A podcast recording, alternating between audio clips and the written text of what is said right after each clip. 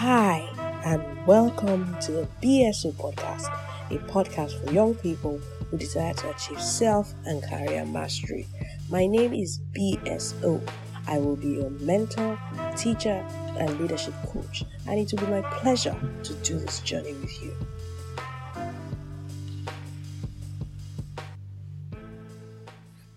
As we draw the curtains on the first season of the BSO podcast with this episode, I will be sharing some of the things I will tell myself as a young professional so that I can start my career as a pro. When you are a young professional, you must make the first 10 years of your career count. Do you know why? Those years are the foundation of your career and may make or mar you as a professional. The first thing you must do is know yourself. Begin your journey of self discovery. Become self aware. Your success as a young professional is literally dependent on how self aware and authentic you are every day you show up at work. Know your strengths and weaknesses. Discover what your values are and become comfortable being your authentic self. Knowing yourself will help you to know the value that you have to offer or make an impact in any organization. It will also help you to improve your weaknesses so that you can achieve personal growth. Self discovery will also serve as a guide as you navigate the workplace. I mean, during that journey, make sure that you are not afraid to uncover your weaknesses. Instead, use the revelations you make to empower yourself to learn and grow throughout your career. The second thing I would tell my young self is create a five year plan. The objective here is not to just determine who or where you want to be in five years. No, it should be a detailed plan on how you're going to get there or become that person. And the way you will do that is start with the end game in mind and work your way back to your current self. Make sure it is step by step detailing everything you would need to do to become that person or get that desired position. And if you're as ambitious as you should be, the results will probably scare you at first. They might even intimidate you because you will realize that there are things that you should be doing now if you're still going to be on schedule to achieve that goal or become that person that you desire to be. The third per- thing I would say is invest in yourself. Look, the world is changing rapidly. So you must continue to learn and acquire additional skills. And yes, I know that you have a degree. But the truth of the matter is that is usually not enough. There are other skills, certifications, or degrees that can significantly make sure that you stay relevant in your career and also increase your earning power. More so, in your early years as a young professional, you have fewer responsibilities, so it's easier for you to invest time and resources in yourself. The best part is that investing in yourself sometimes doesn't even require money. For instance, if you work in an organization that has a budget for training, make sure you take advantage of it. If not, look for free trainings online and paid ones. Ensure that you help yourself to become better at what you're doing and prepare for the future of your career. The next thing I would tell my younger self is get mentors, coaches, and sponsors. These are three critical relationships you must have. You see, in this new world order of volatility, uncertainty, complexity, and ambiguity, it has become expedient for you to have a mentor, a coach, and a sponsor to advance in your career. The reason is simple. Look, mentors have been there and done that. They are the ones who will give you the required career advice when you do not know how to navigate a situation. Coaches are the ones who will help you to discover and deploy the potentials you do not even know are locked inside of you.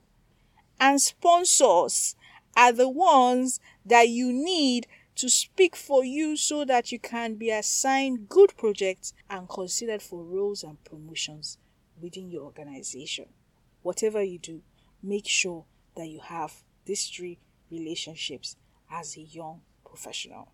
The next thing I would say is that you surround yourself with people who you admire and are going where you're going or already where you want to be. Dump the people who are perhaps comfortable with their comfort zone. The truth is that people usually define what is normal, possible, and what would be considered success based on their environment. It is also true that the more successful you become, you will either encourage people to be like you or inspire them to want to be like you or encourage negativity.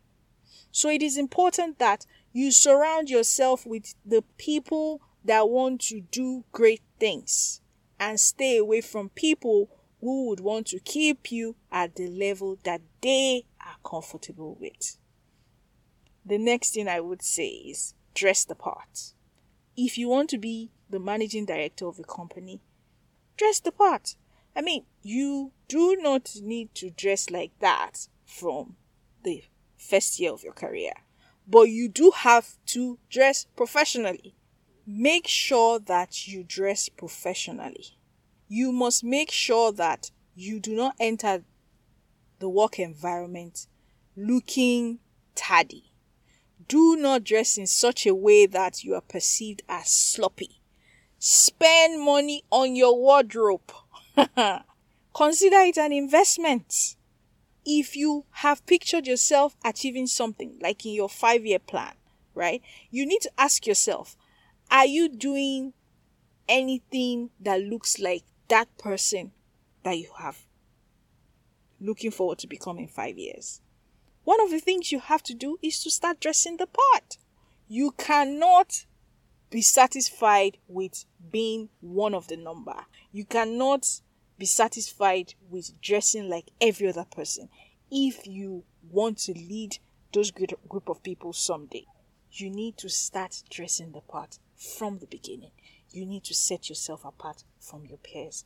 Last, maintain your network you have spent time building that network from undergrad school. Maintain that network by staying in touch. Make sure that you check in on them from time to time. Schedule lunches and drinks. Try to keep up with them on social media. Then make new connections.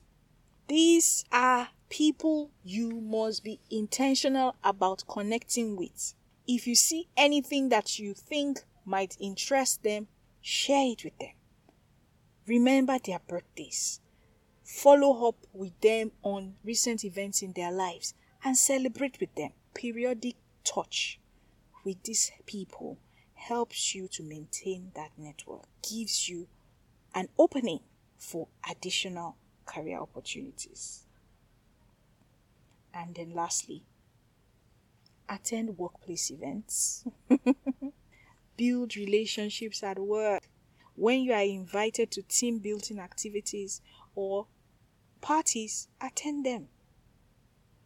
Even if it's just to spend a few minutes, make sure you attend them. Join your colleagues for lunch. Go out once in a while to invest time in building those work relationships. Now, let me add this bonus tip find your sweet spot. Your sweet spot is that place where you discover what you love to do, what you can do very well, and what people will pay you to do.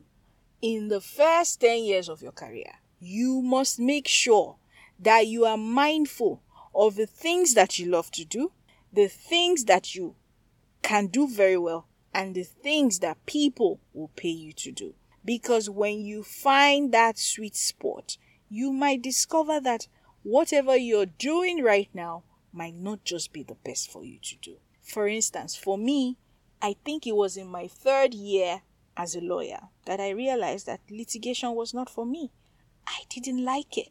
It was not something that I wanted to grow into. I abandoned it quickly in my third year and focused on being a solicitor. You must be mindful of the things that you love and the things that you do not like to do.